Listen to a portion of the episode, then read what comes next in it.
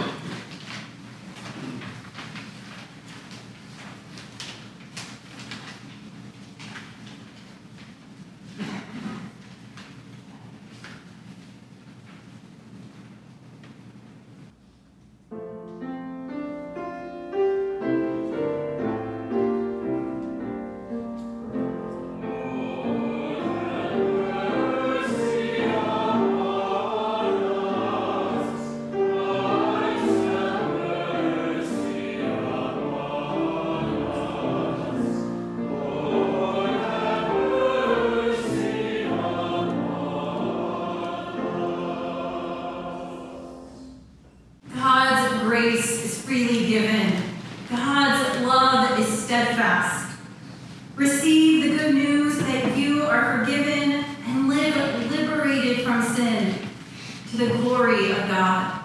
Believe at the promise of the gospel. In Jesus Christ, we are forgiven.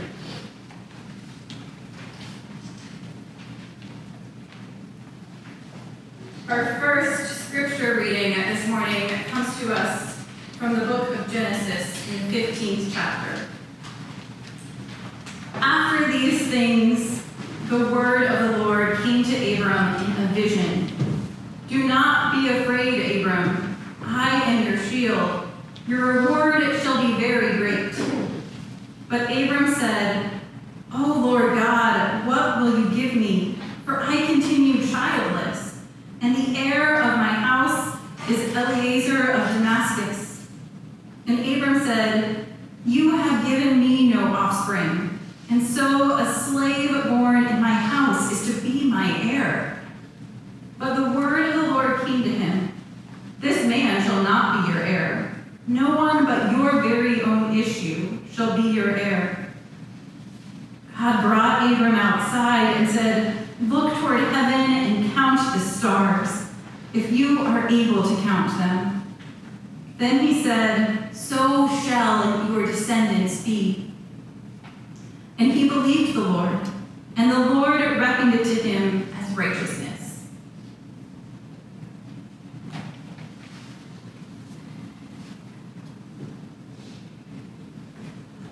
Our second reading comes in the book of Hebrews, the 11th chapter. Now, faith is the assurance of things hoped for, the conviction of things not seen. Indeed, by faith our ancestors received approval. By faith we understand that the worlds were prepared by the word of God, so that what is seen was made from things that are not visible. By faith Abraham obeyed when he was called to set out for a place that he was to receive as an inheritance. And he set out, not knowing where he was going. By faith he stayed for a time in the land he had been promised, as in a foreign land, living in tents, as did Isaac and Jacob, who were heirs with him of the same promise. For he looked forward to the city that has foundations, whose architect and builder is God. By faith he received the power of procreation, even though he was too old, and Sarah herself was barren, because he considered him faithful who had promised. Therefore, from one person, and this one as good as dead, descendants were born, as many as the stars of heaven and as the innumerable grains of sand by the seashore. All of these died in faith without having received the promises, but from a distance they saw and greeted them. They confessed that they were strangers and foreigners on the earth. For people who speak in this way make it clear that they are seeking a homeland. If they had been thinking of the land that they had left behind, they would have had opportunity to return. But as it is, they desire a better country, that is, a heavenly one. Therefore, God is not ashamed to be called their God. Indeed, He has prepared a city for them.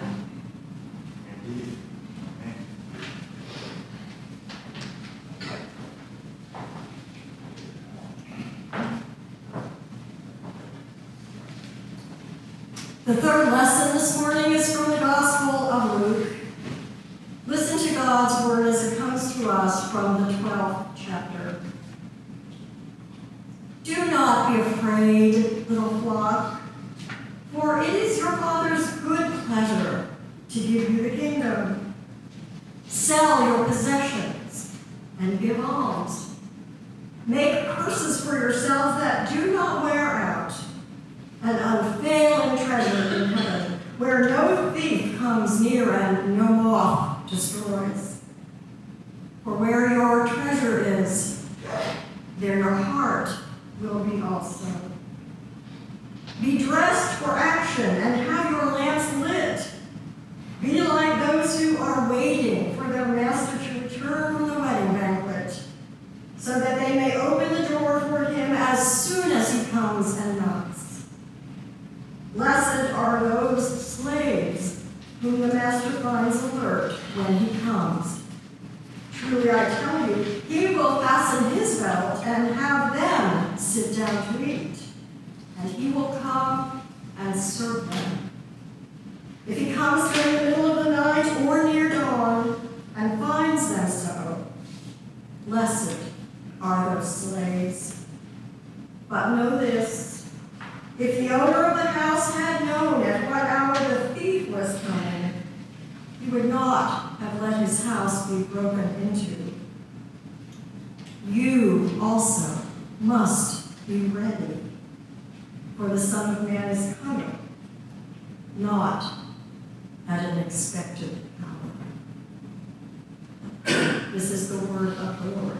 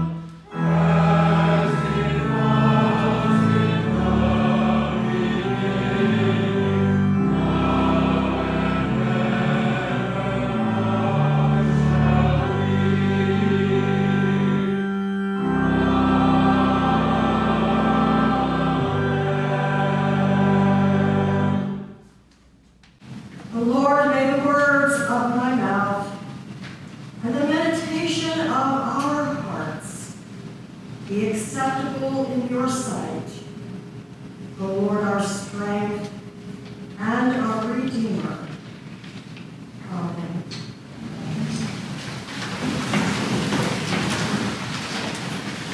I'd like to begin our conversation this morning with a few words about the lectionary.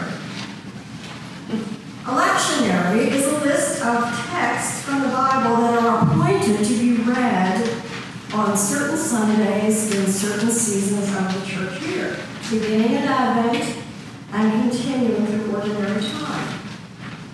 It's meant to provide a pathway to understanding the whole of Scripture, both for the pastor and for the congregation, to give us entrance into the whole counsel of God.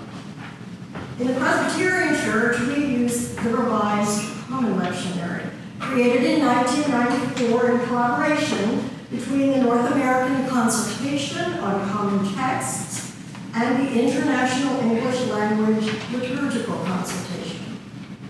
It is widely used today by both Protestant and Catholic churches in America, also in Great Britain and Australia and in other parts of the world. Which means that the same texts we hear today and consider together are being heard and considered by Christians all across the globe today. The readings in the Revised Common Lectionary include one from the Old Testament, one from the Psalter, which today was used as our opening sentences, one from the epistles, and one from the Gospels. They run in a three-year cycle so that there are about 625 texts of Scripture which are read and preached on every three years.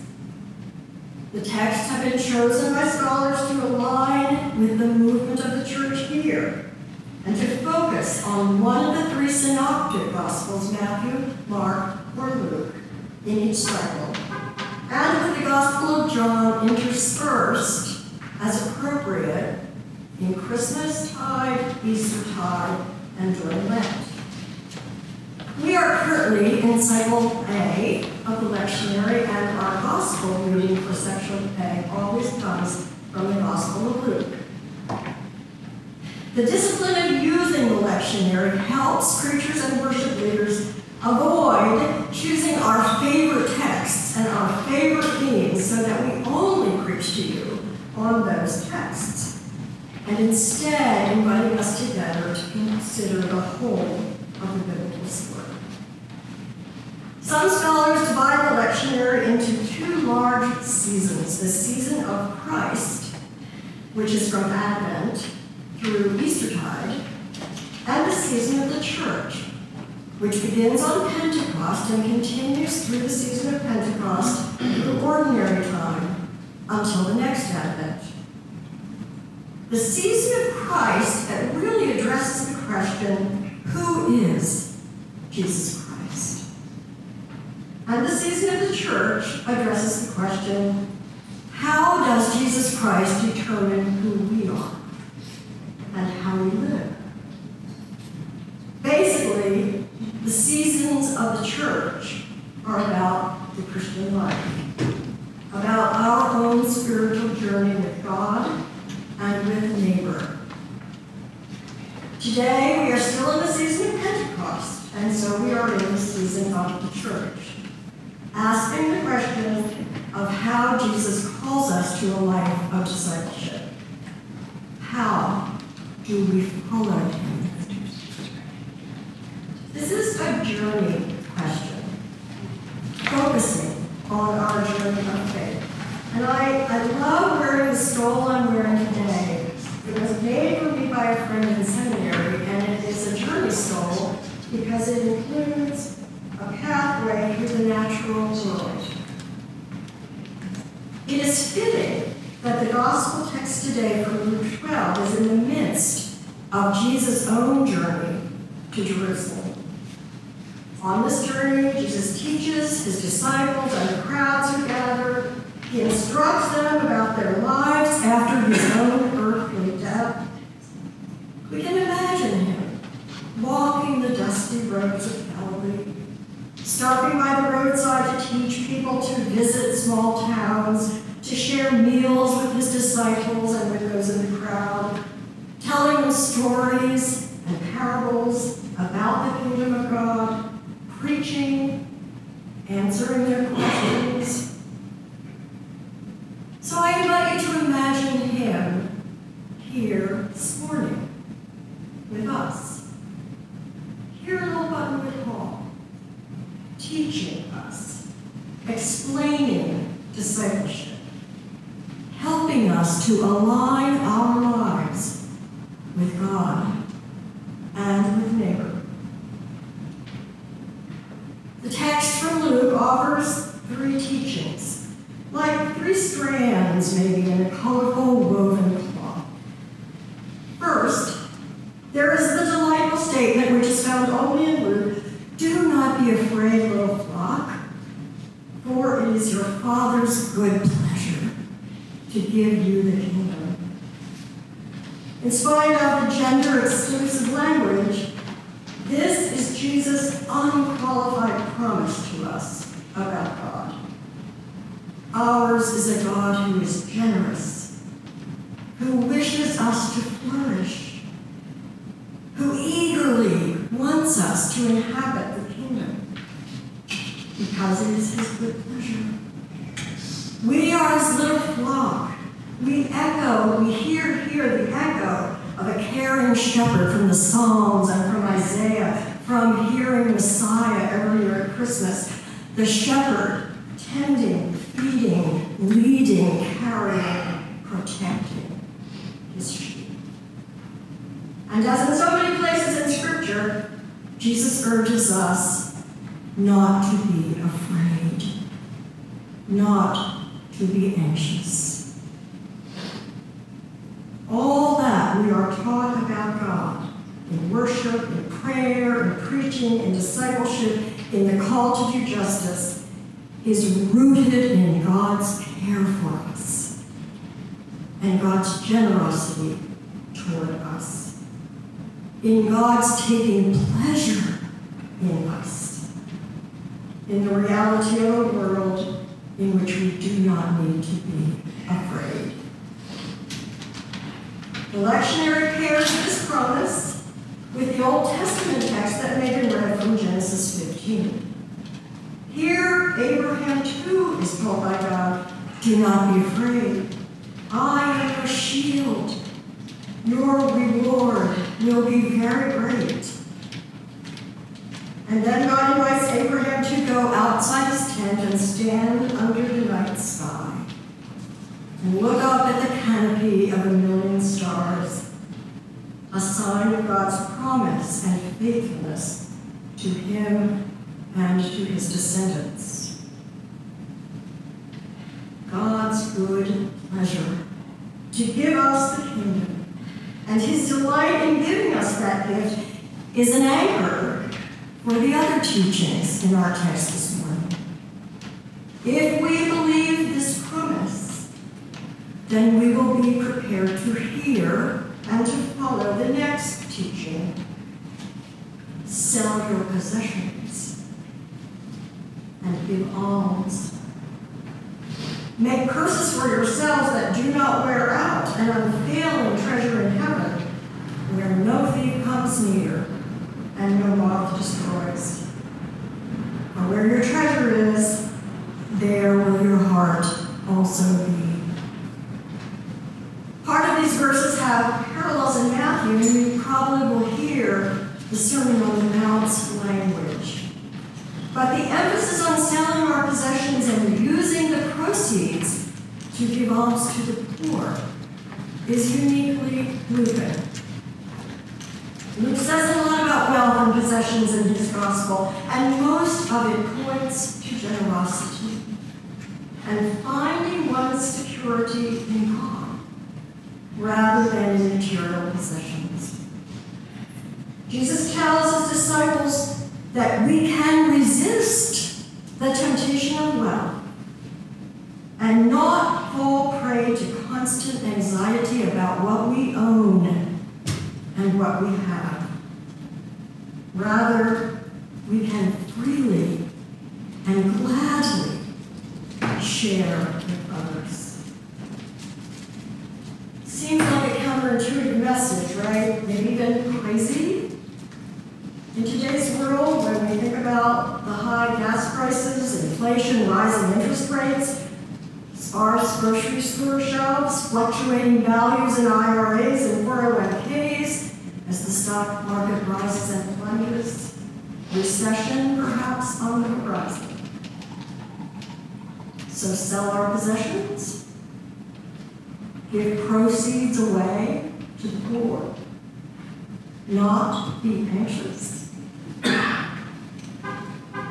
Yet, perhaps relinquishing possessions and giving alms results in a more deep-seated security, an escape from our perpetual economic anxiety. Jesus seems to say so. Where your treasure is, there will your heart be also. In Jesus' culture, the heart was understood as the seat of the will. So he's saying, where your treasure is, there your will will be also. There also will be your priorities. Jesus teaches that we can train our hearts, our wills, through the ways we use money and possessions. Spend it on securing yourself, you will have one kind of treasure. Spend it for others, your heart will go to another place, to treasure that is in heaven or in the presence of God. Examples are numerous. My own yoga teacher, Kimberly, made a decision to contribute a major portion of all the fees that we, her students, pay her for this year to the World Central Kitchen. Our own mission committee here at church challenges all of us to be generous to our mission partners and not just to write checks, but to volunteer our time with the people that our mission projects serve. This is not a condescending charity, but an expression of true solidarity with and understanding of one another. Another example might be decluttering our homes and our offices, selling or giving away not only what is old and worn that we don't need anymore, things we treasure, even those things we value. Be they grandmother's china teacups, or clothes that we love but seldom wear, or beloved books, or some of our plethora of electronic devices, so that our lives will be less crowded with things and have more space for God. This kind of giving is what Jesus means by living generously, as we benefit from God's generosity with every breath we take.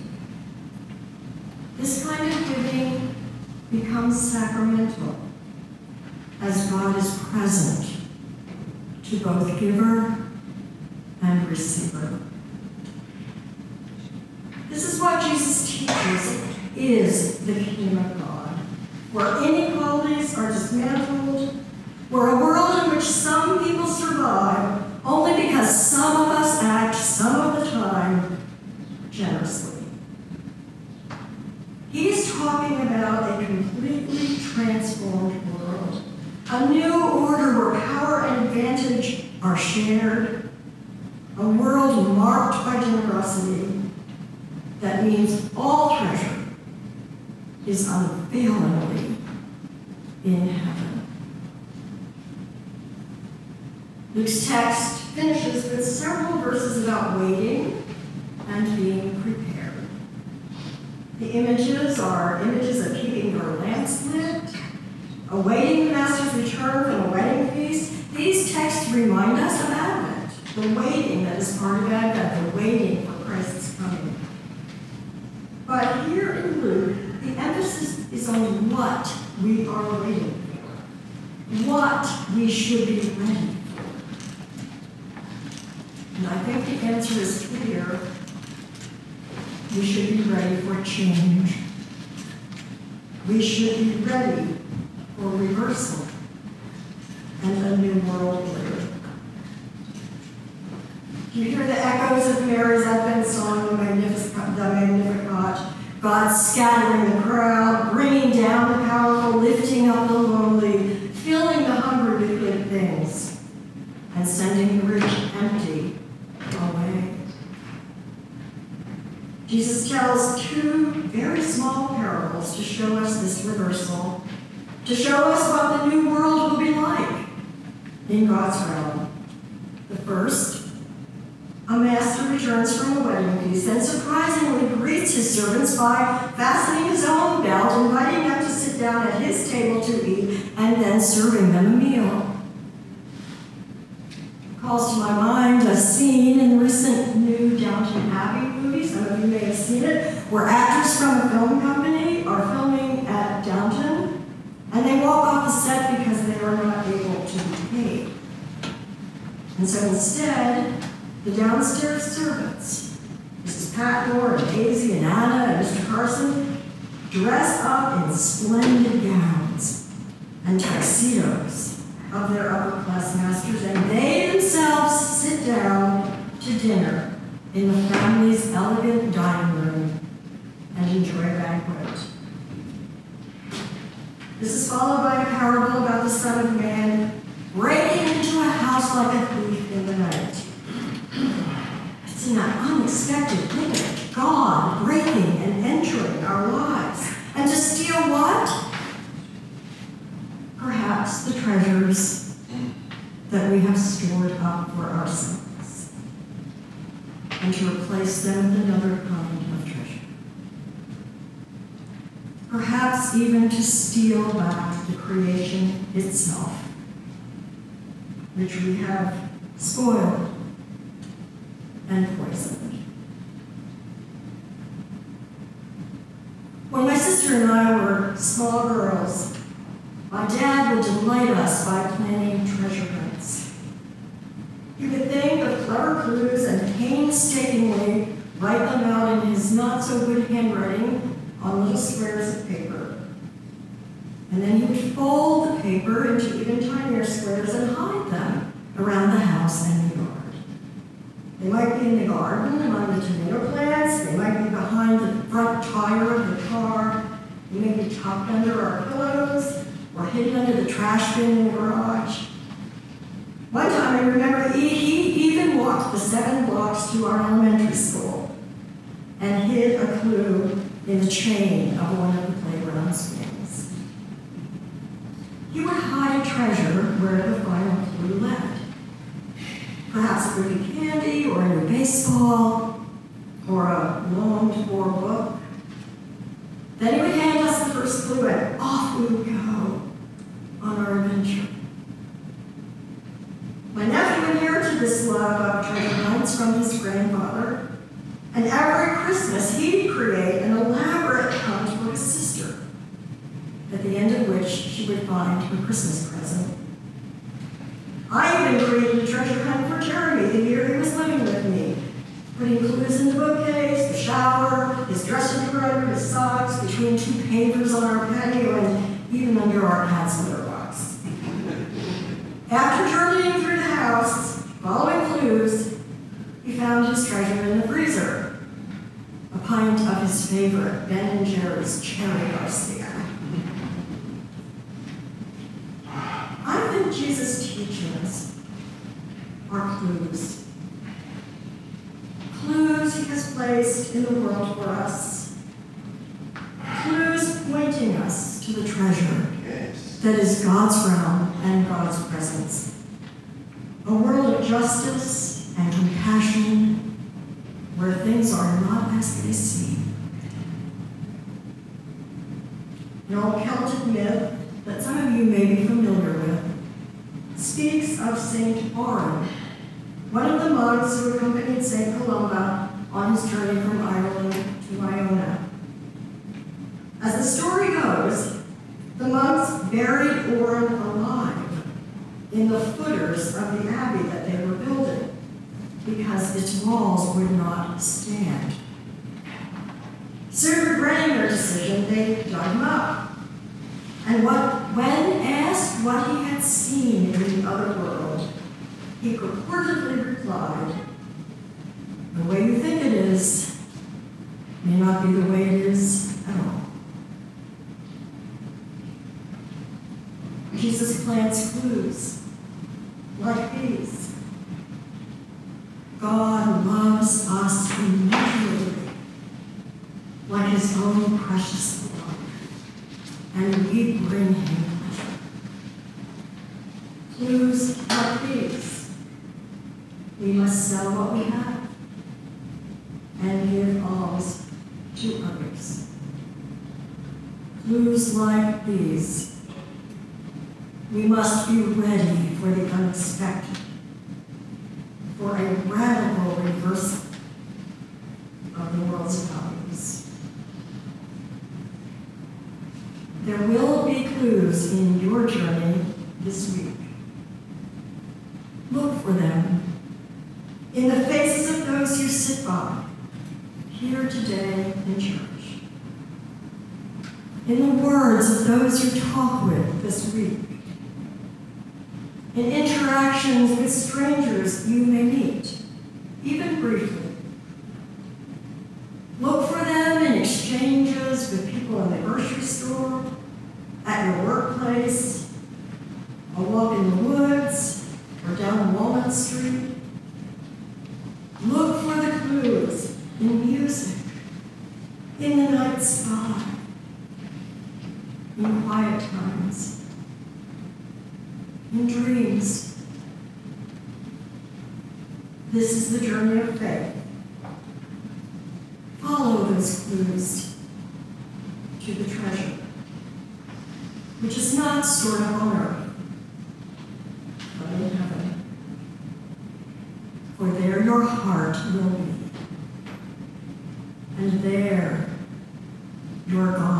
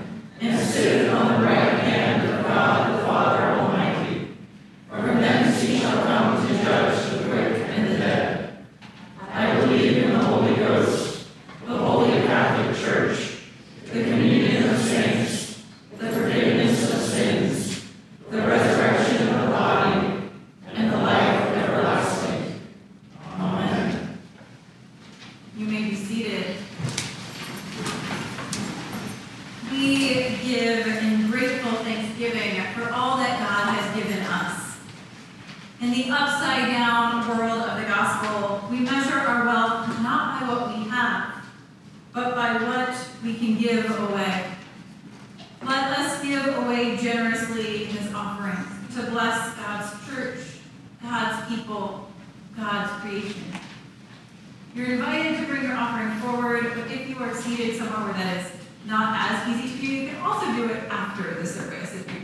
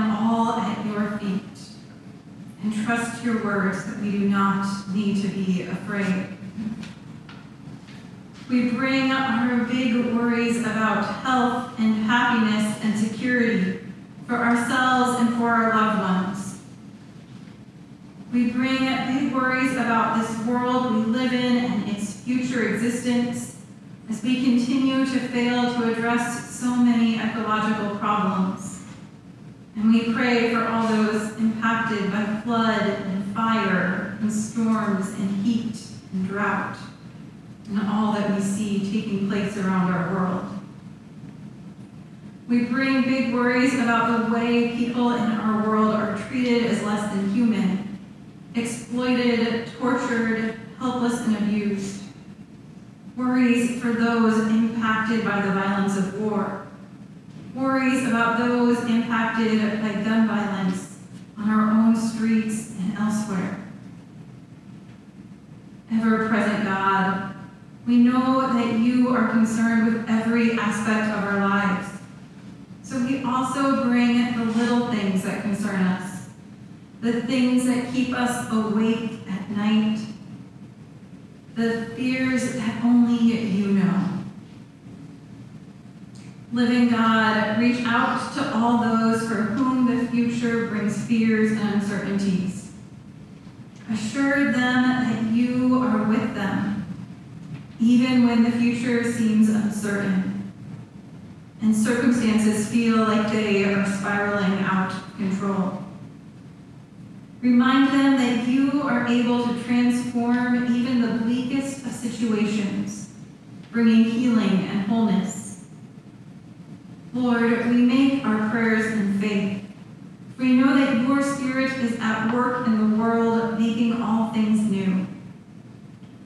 We make our prayers giving thanks for all that you have done and will do, for the simple fact that you care. We make them giving thanks for the clues you give us that lead us to the treasure you offer us, a treasure that only you can give. Ask that you hear these prayers along with the prayer that Jesus taught us, saying, Our Father, who art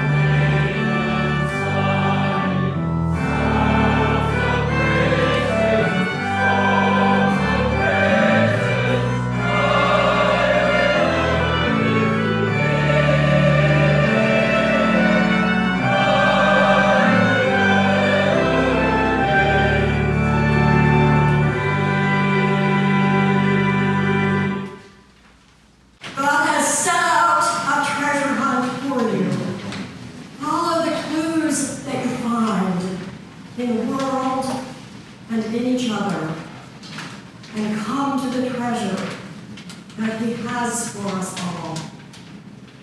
And may the grace of our Lord Jesus Christ, the love of God, and the fellowship of the Holy Spirit be with you all.